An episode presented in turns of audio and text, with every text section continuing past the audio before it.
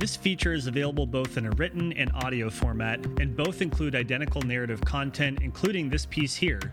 To find this in both written and audio form, visit WeLikeTheBlazers.com. For audio only, search for We Like the Blazers in any podcatcher. We hope you enjoy, and thanks for reading and listening.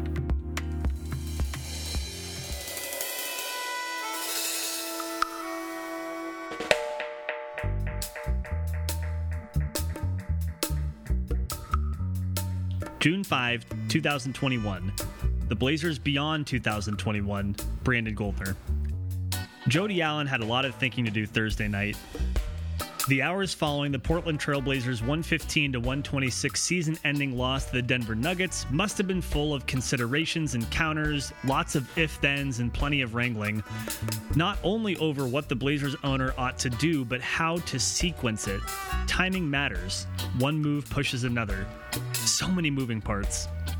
Portland fans definitely did a lot of thinking and gnashing and declaration making and reminiscing, partly for a game that slipped away, more for a lost series that was winnable, but mostly because here we were, left with yet another giant ball of uncertainty just as the world was growing back into itself after over a year of isolation and fear.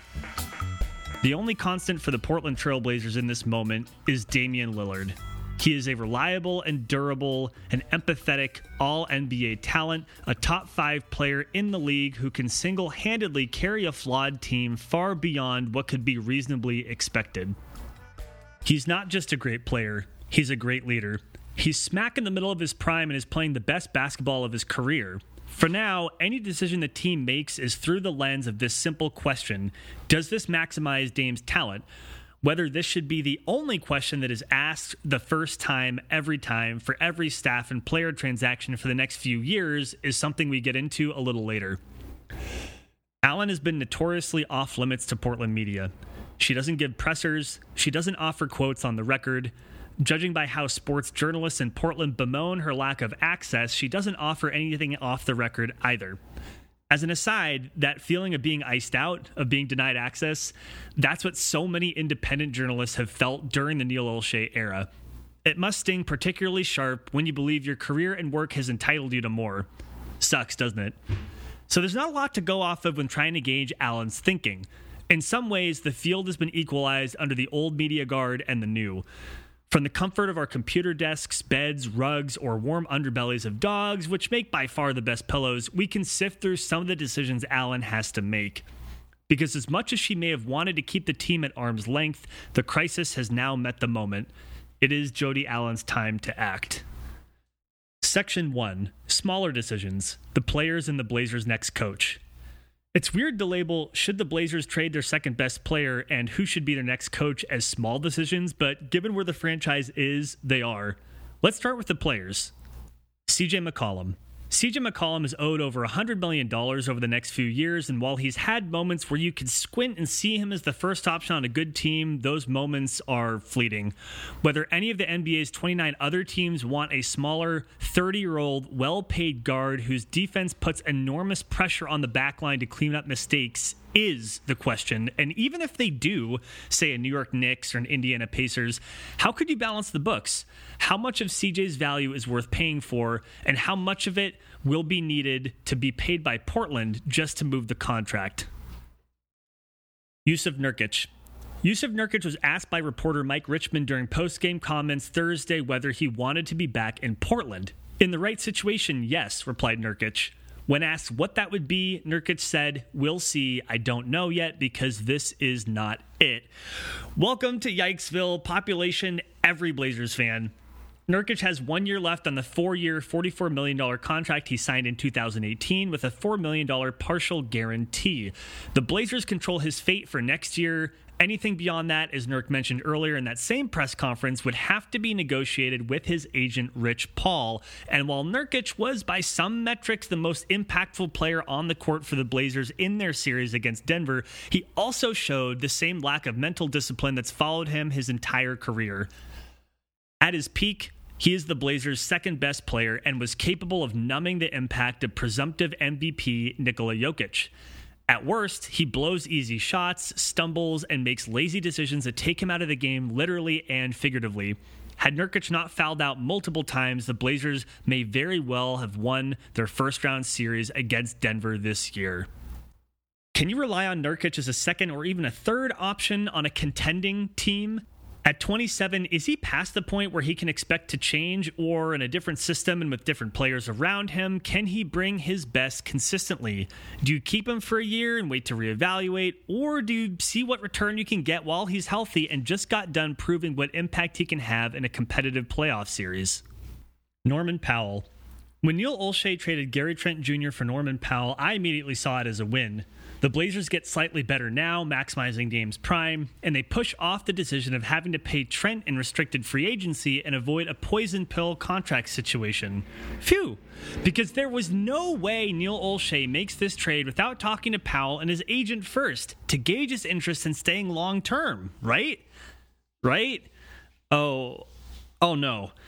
Subsequent reporting has strongly suggested no, Olshey never had those conversations, with Powell likely to decline his $11.6 million player option and become an unrestricted free agent. The Blazers traded away a player they could for sure keep and maybe trade later for someone who might up and disappear like good vibes from a playoff home game where Portland was up double digits only to have it disappear in the blink of an eye because Nurkic was called for a touch foul on a Jokic three that Nurk wanted Stas to challenge, but he didn't, so Nurk was pissed and lost focus and got four fouls in five minutes, and he had to say before he knew it, Denver was leading, and the Moda Center crowd sat with him.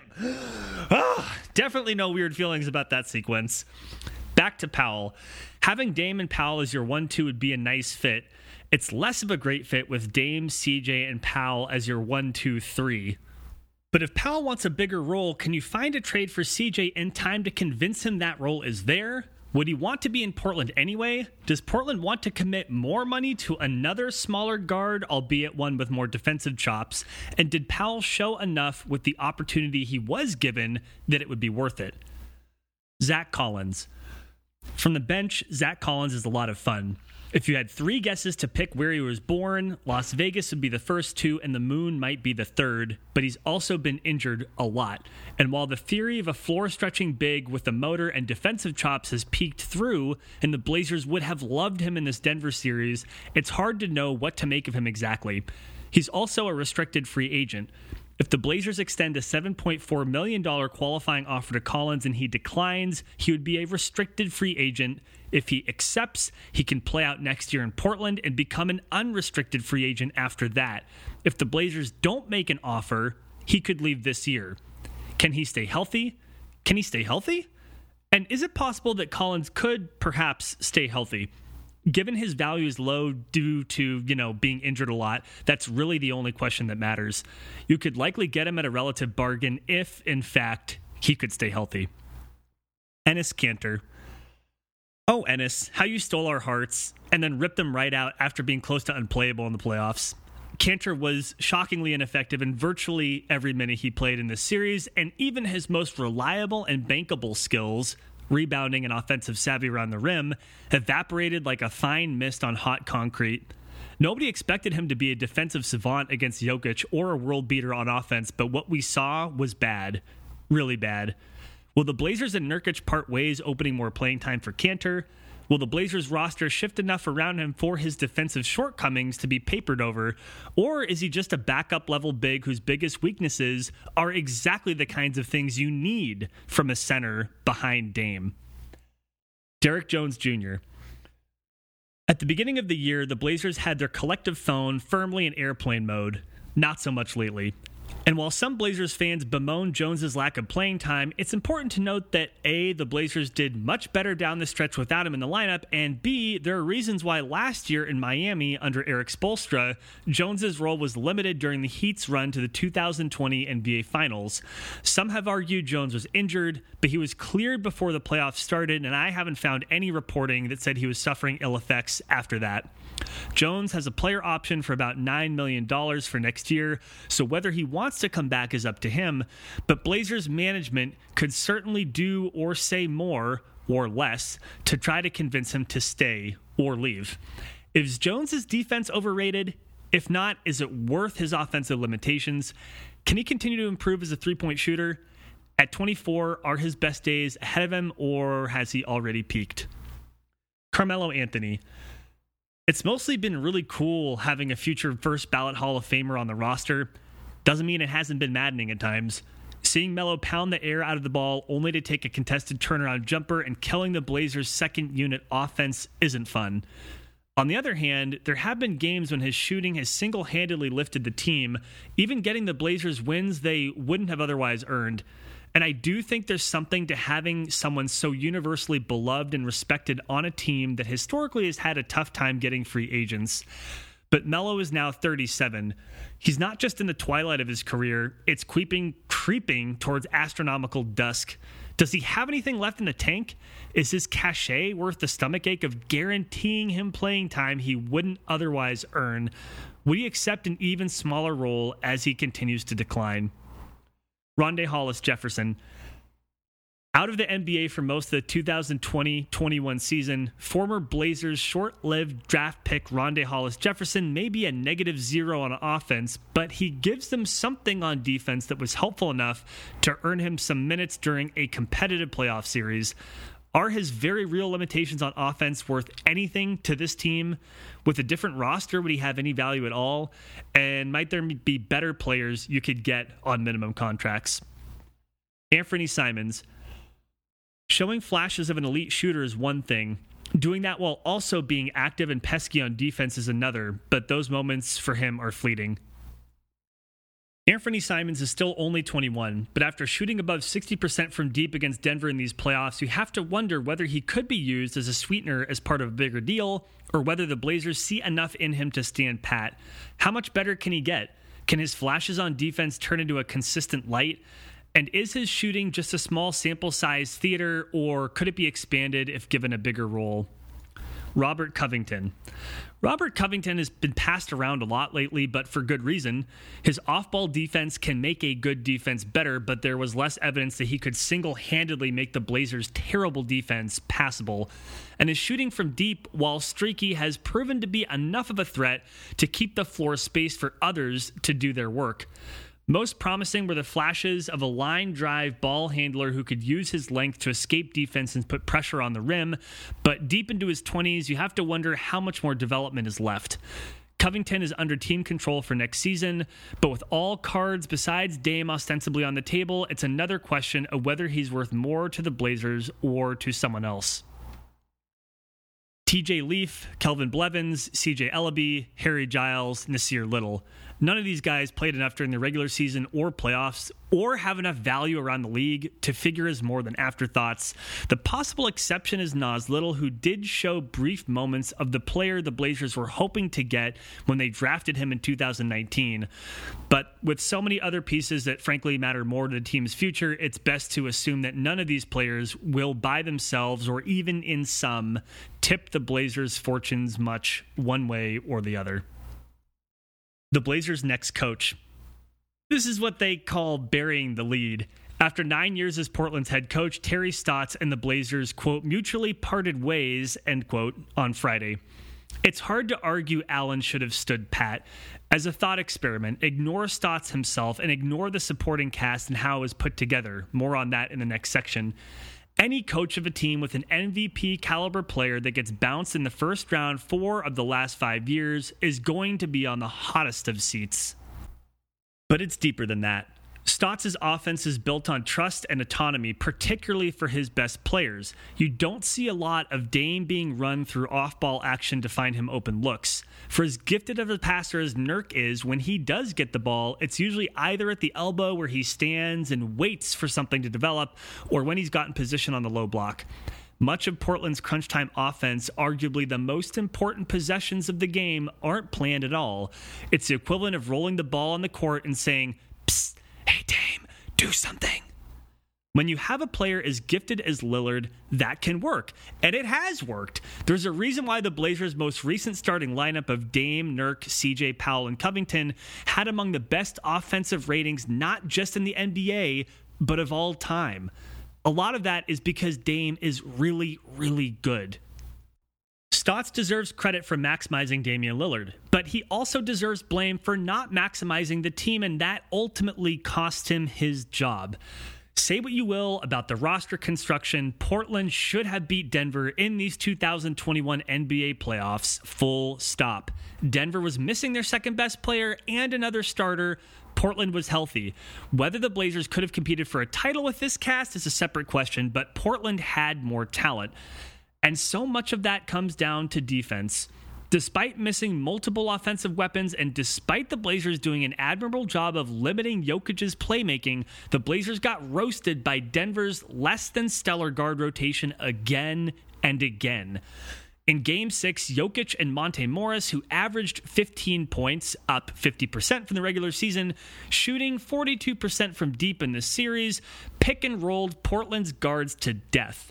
Portland's big adjustment was putting Dame on the much larger Michael Porter Jr., and while that may have worked to some extent, both to get Portland's better defenders on Denver's guards and inexplicably to slow down Porter after he scored 22 in the first quarter, it wore Dame out. He had nothing left in the tank in the game's critical moments. It should never have come to that, and that's on Stotts. He could have dusted off Derrick Jones Jr. or Nassir Little for extra size. He could have seen more quickly that Kanter just wasn't going to work in this series and maybe could have saved game three by pivoting faster. But most importantly, for years, Stotts has been asked about his basic defensive philosophy drop coverage. The logic is sound for a different era of NBA basketball. When screens happen up high, Keep your center back toward the hoop, let your guards fight over the screens and contend threes from behind, and have the center contend drives, letting teams feast in the less efficient mid range. The problem is that in today's NBA, many bigs can now shoot and handle the ball by themselves. There aren't too many Greg Kites and Roy Hibberts left in the world. And while Robin Lopez may have anchored a top 10 defense for the Blazers in 2014, the NBA in 2021 looks much different, and you have to adjust accordingly. You have to ask your bigs to defend a little in space. You have to ask, or maybe demand, the entire team to keep a map of where their teammates are while defending, moving together, and filling gaps accordingly, rather than just focusing on the player in front of you.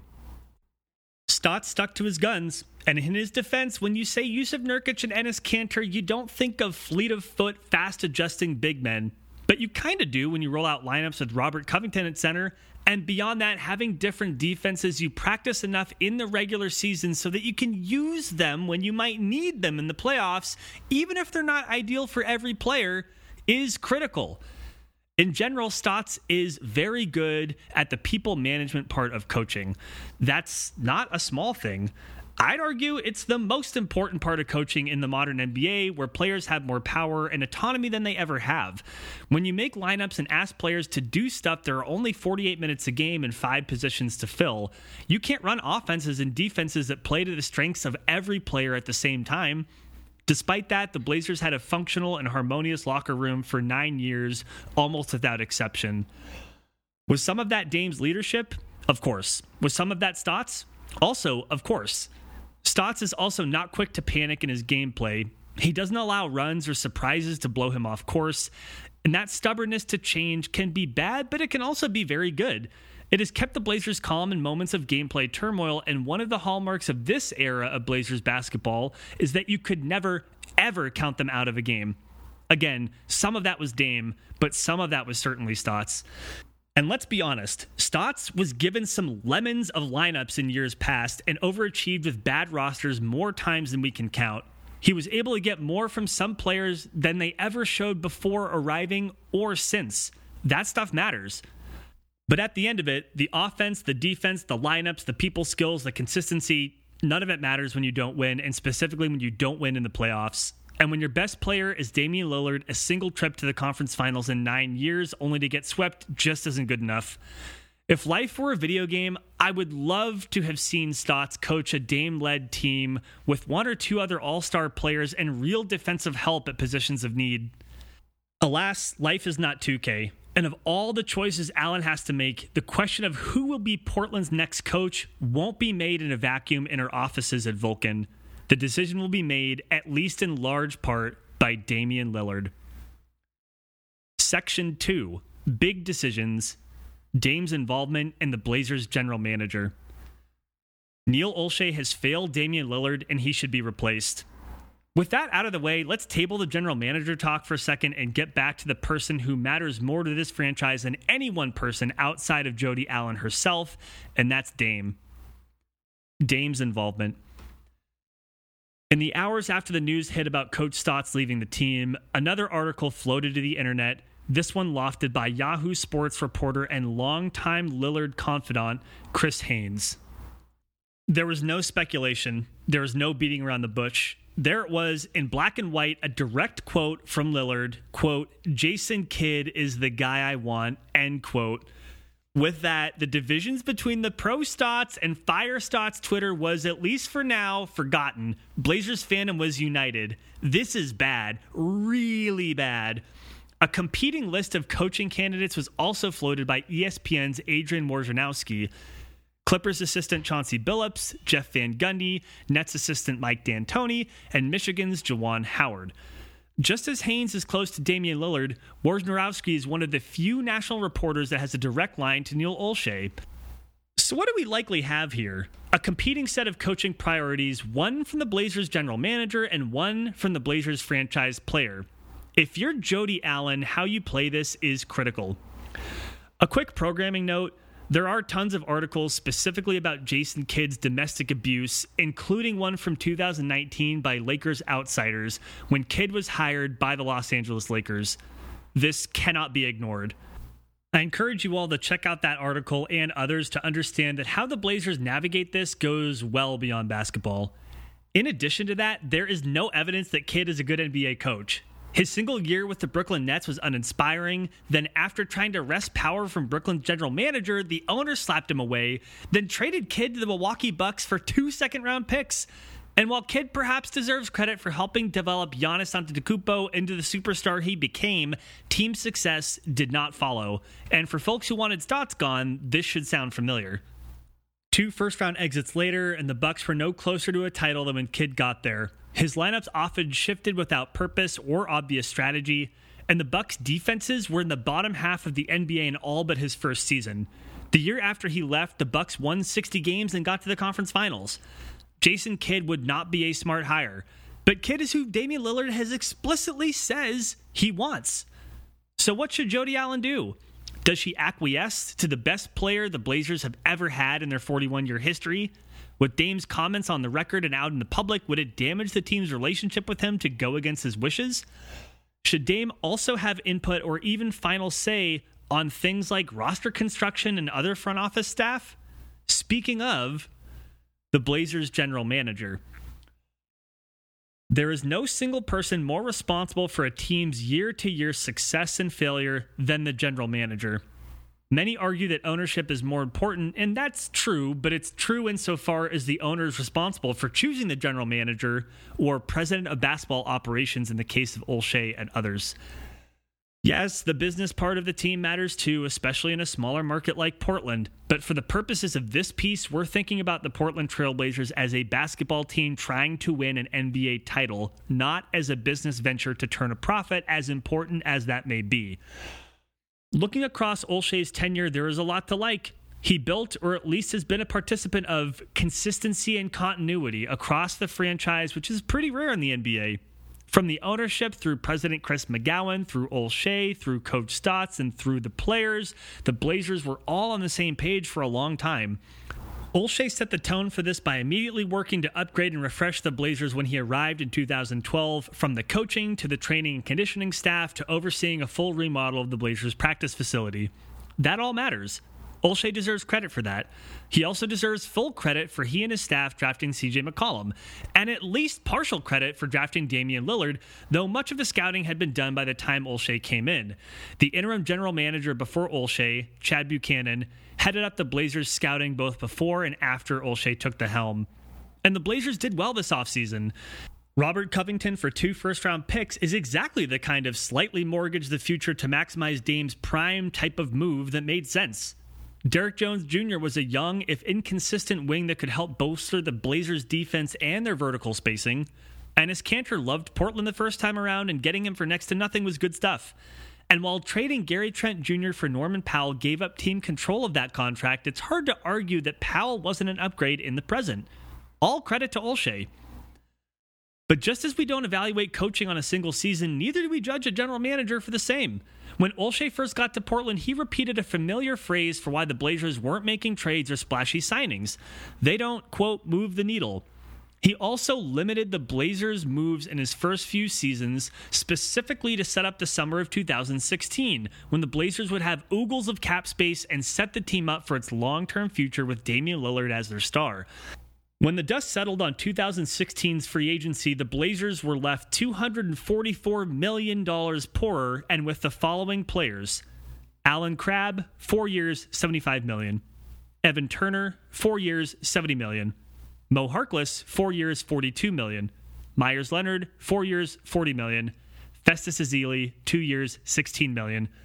By any objective standard, this was a failure. It was at the time, and it is even more so in retrospect. Immediately after Olshey made these moves, Nate Duncan of the Dunc'd On podcast joined a podcast I co-hosted at the time on Blazers Edge and gave the Blazers off-season an F plus, which in Nate's words, quote, is the worst of anyone I gave in the NBA, end quote. I asked Nate what would have made the Blazers off-season moves more productive. His point was that the things the Blazers needed rim protection, defensive rebounding, and generally more defense were not met by these moves. Yes, it is easier here in 2021 to see how spending a quarter of a billion dollars on players who would mostly be out of the NBA in a few years was bad. But this criticism came at the time it happened. While some may say, hey, that was years ago, why does it matter? It's because Olshey didn't make moves to strengthen the roster specifically to build toward 2016. We'll never know whether that contributed to Lamarcus Aldridge leaving. I tend to think it didn't. But the team was not as good as it could have been specifically to have more flexibility in 2016. When that moment came, Olshey failed. And the team was hamstrung by those decisions for years to come. But let's leave that aside and look at his more recent moves, not necessarily by NBA season, but by calendar year. In 2017, the Blazers traded two first round picks for the pick that became Zach Collins, choosing to pass on players like Donovan Mitchell, OG Anunoby, Bam Adebayo, John Collins, and Jarrett Allen. A year later in 2018, Olshey re signed Nurk on a good deal and signed Seth Curry for one year, but did little else, again hamstrung by the financial decisions of 2016. Drafting Anthony Simons may still turn out to be a win, and getting Gary Trent Jr. in the second round turned out to be fortuitous, but the Blazers' core remained the same once again. In 2019, the Blazers secured Rodney Hood, Mario Hezonja, Pau Gasol, and Anthony Tolliver brought in Enes Kanter for the first time when he was bought out by the Knicks, acquired Kent Bazemore and Hassan Whiteside, and drafted Nassir Little while signing Damon CJ to a combined $300 million. Notice a pattern with these moves? Scrap heap finds, bargain basement deals, middling moves on the margins, at no point was there a strategy to bring in a second option for Dame that was better than the one Olshey let walk for nothing in Lamarcus Aldridge. While media locally and around the country asked again and again whether an NBA team could take two guards who mirror each other's strengths and weaknesses to a T and spin that into a contender, Olshey bet that he could. Maybe he thought he could turn four quarters into a dollar, but he never did. For all the talk in his early tenure of needle moving deals, none came together for a team that was now years deep into a two guard experiment and had made the decision to put McCollum, a sub all star player, onto an all NBA level contract. And that brings us to 2020.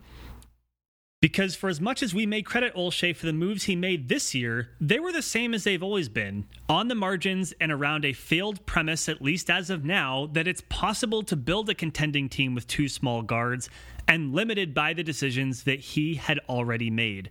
Jody Allen knows this. And while her and Vulcan's decision to shake up the upper reaches of Blazers management is important, it would also be costly Olshey is under contract through 2024. Stotts will need to be paid for the remaining two years on his contract, and both the Blazers and the NBA are still financially hurting from the prolonged effects of losing ticket sales and other revenue to COVID. The calculus Allen has to make is whether Damian Lillard is a good enough NBA player not just to acquiesce some decision making to his judgment, but is Dame good enough to warrant spending even more money to maximize his prime? To me anyway, it's clear that under Olshey, Dame will not be surrounded by a team good enough to maximize his talent. We have nine years of data suggesting that's true. Whether that's compelling enough for Allen to fire Olshey and give the keys of the remaining years of Dame's prime to somebody else is a question whose answer won't just affect this season, but many seasons to come. And maybe even the future of the Trailblazers as a team in Portland. Foundational decisions Dame himself and selling the team.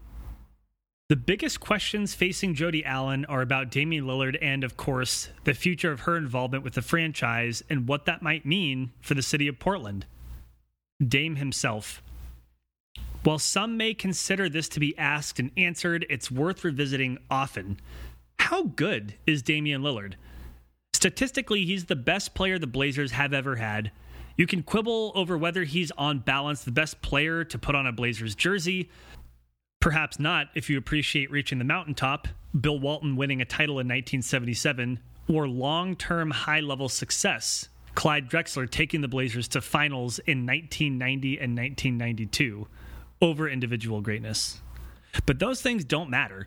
It's not the 1970s and it's not the 1990s. It's 2021. And the Portland Trailblazers have a bona fide superstar, a top 10 to top 5 player who's a perennial all star, a perennial all NBA player, and is now at the table of MVP conversations.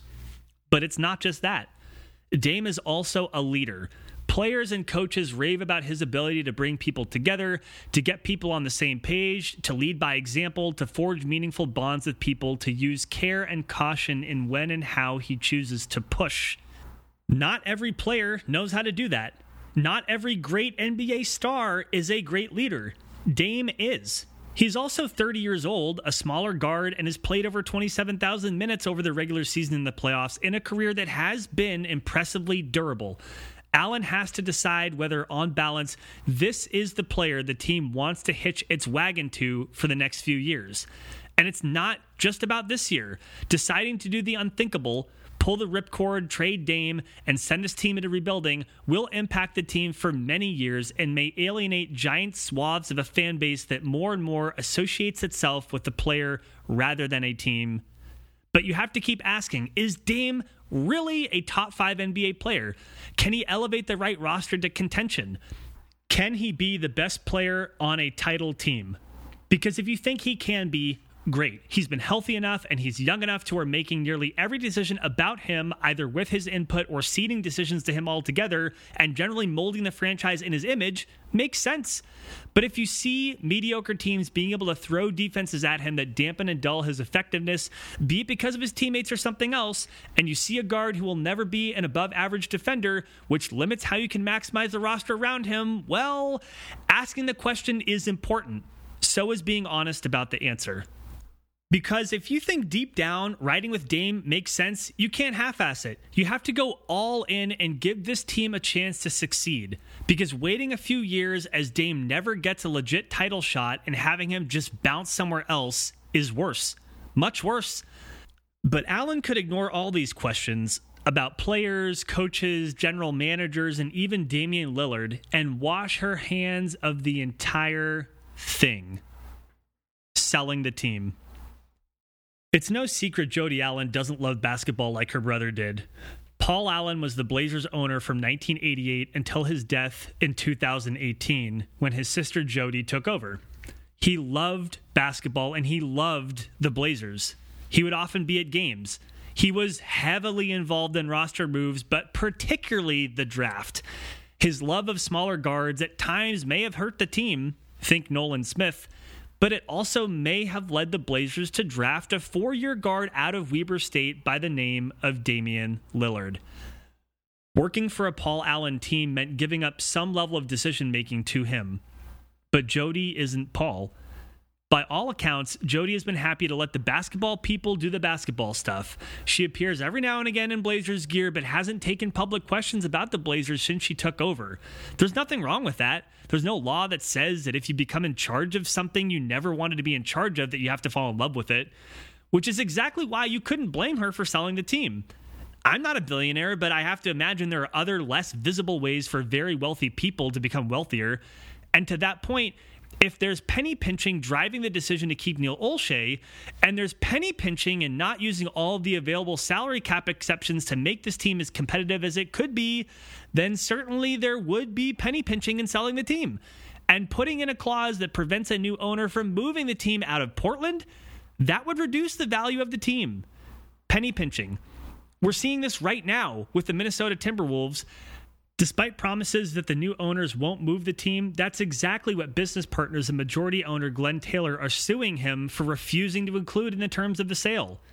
A team is more valuable when you can do whatever you want with it, and that includes being able to move it to a bigger market.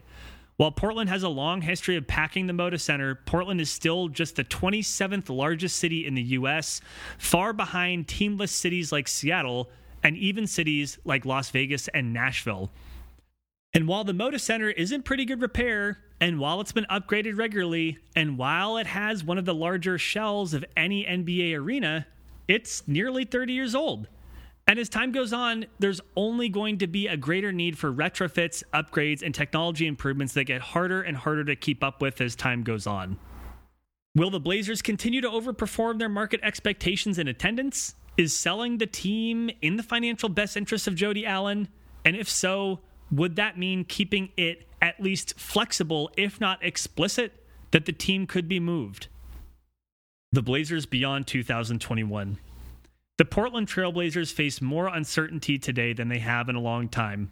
From players to coaching to front office staff to the general manager, all the way to the owner, and even the future of the Blazers in Portland. All of it seems unstable. And after more than a year of pandemic related isolation and with the opportunity for some things to begin returning to normal, there is nothing more Blazers fans would want than some comfort, some certainty, and some consistency. If it comes at all, we're going to have to wait a little while to get there. Thank you all for reading and listening. You can find us at welikethebazers.com, at like the Blazers on Twitter, and by searching We Like the Blazers wherever you get your podcasts. I'm Brandon Goldner. Appreciate you all, and go Blazers.